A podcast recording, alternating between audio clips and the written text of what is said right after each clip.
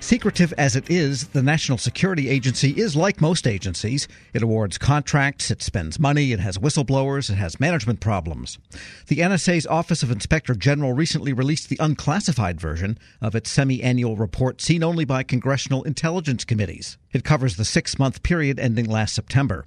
To get a sense of it, I spoke with IG Robert Storch. My first question concerned the NSA's failure to fill several critical openings in its cybersecurity staff. We did a review uh, that actually started with a anonymous complaint that we received in December 2017, and um, I'll just make the point, as I have on your program before, that whistleblowers are incredibly important uh, to the federal government. They really provide a really important service when they come forward when they see something they think is wrong, and it enables uh, people like OIGs to look into it, and that's exactly what happened here. Uh, my office got a uh, complaint that individuals are not being designated to fill certain critical roles under uh, security plans for different operating systems.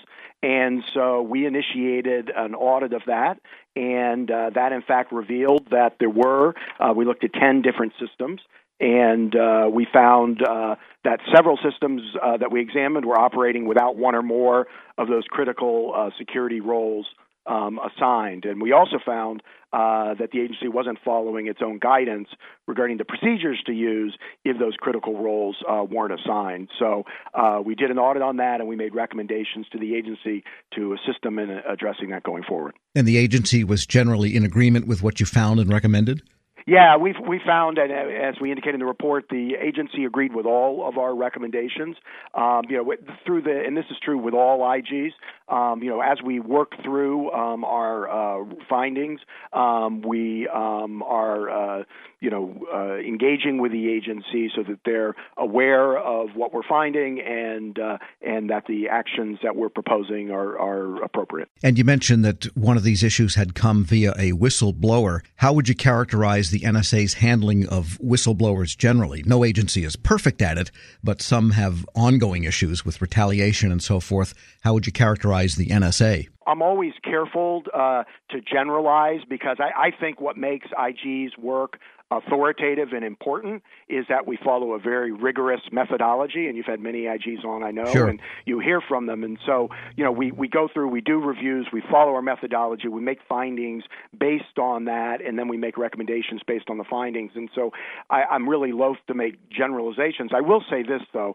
Um, we we at the IG um, have made uh, whistleblowers a priority. I've done, frankly, everything I can think of to do to get the word out. I will say we've gotten great support here um, from uh, agency leadership on that, in particular, and frankly, in general, on as we've worked to enhance the the impactfulness of our uh, reviews and and the transparency as well with uh, things like the issuance in July of our first uh, semi-annual report, and then the one we just issued uh, recently um, here in January, and, and, the website as well. But in the time period for this report, you looked at three reprisal investigations, and you also closed three reprisal investigations and did not substantiate those reprisals. Three cases of reprisal allegations doesn't seem like a big number. You got to be careful about drawing conclusions from really limited data sets, right? So that's not a lot of numbers.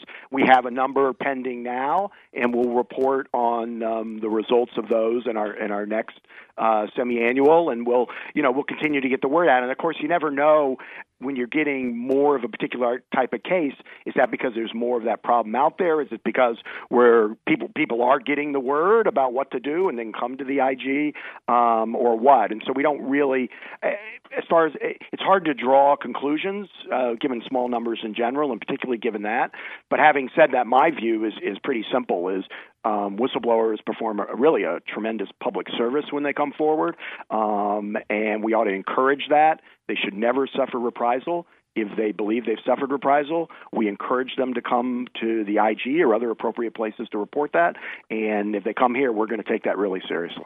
We're speaking with Robert Storch, Inspector General of the National Security Agency. And you also looked at contracting issues. Give us the summary of what you found there. And there were some dollar recoveries in that period also. Yeah, so we, we look at a wide range of uh, things, both with our audits and then additionally with our uh, investigations. But it's really individual misconduct is the focus on for investigations, and that does include potential issues related to unqualified labor, time and attendance fraud by employees or contractors, all sorts of things like that. And we do see potential recoupment of funds in those cases. We also, uh, this time, and this is reported on in our semi-annual report, we had a settlement in a case that arose from work by our office over uh, the summer in which the uh, contractor in an unqualified labor case agreed to pay more than $1.5 million.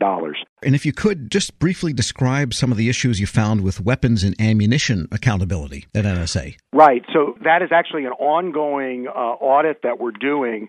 Um, and so I, there really isn't a great deal I can say about that, other than in the course of doing the audit, we uh, discovered a, a, situation that posed a potential uh, critical life safety risk, and that is that we found uh, that there were loading barrels for weapons that were located in areas within the security space in an NSA facility and and could have posed a potential uh, risk. They're basically on a, on a conference room shelf. So we did what we call a quick reaction report, and when those sort of things come up, you know, we we don't want to wait for a report to be done. If there's something that needs immediate attention, because again, we go through a very rigorous process in in putting together reports. We try to do it as timely as possible. But when we find something that needs immediate attention, we do what we call here a quick reaction report to get it right to the agency so that they can take action, which they did. You have issued a classified version and the public unclassified version we've been talking about. Who sees the classified version? The intelligence committees?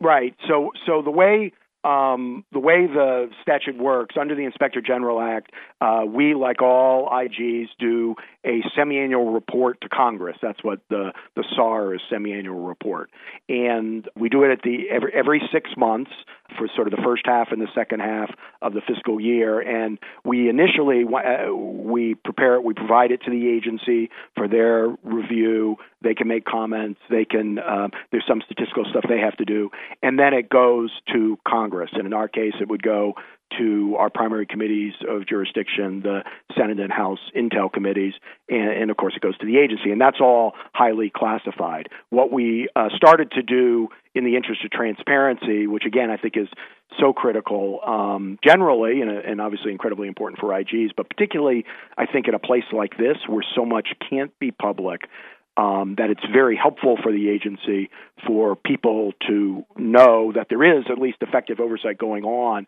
and know as much as they reasonably can know um, about that. What we started to do this past summer with the last semi-annual report, and we've now continued and will continue going forward, is doing an unclassified version of that report, uh, putting out what information we can put out. We never want to hurt an agency program. Uh, this place does incredibly important work for the national security, but we want to make sure it's being done right that the taxpayer dollars are being spent properly. And so we want to get out as much as we can about that in the interest of transparency. So that's so there's the unclassified version that previously, according to the schedule in the IG Act, went to the agency and Congress, and now we have um, our unclassified version that we uh, make public just as soon as we can. Robert Storch is Inspector General of the National Security Agency. Find a link to the report and to this interview at federalnewsnetwork.com slash Federal Drive. Subscribe to the Federal Drive at Apple Podcasts or Podcast One. Cough and cold season is here. Introducing Ricola Max Throat Care, Ricola's most powerful drop yet.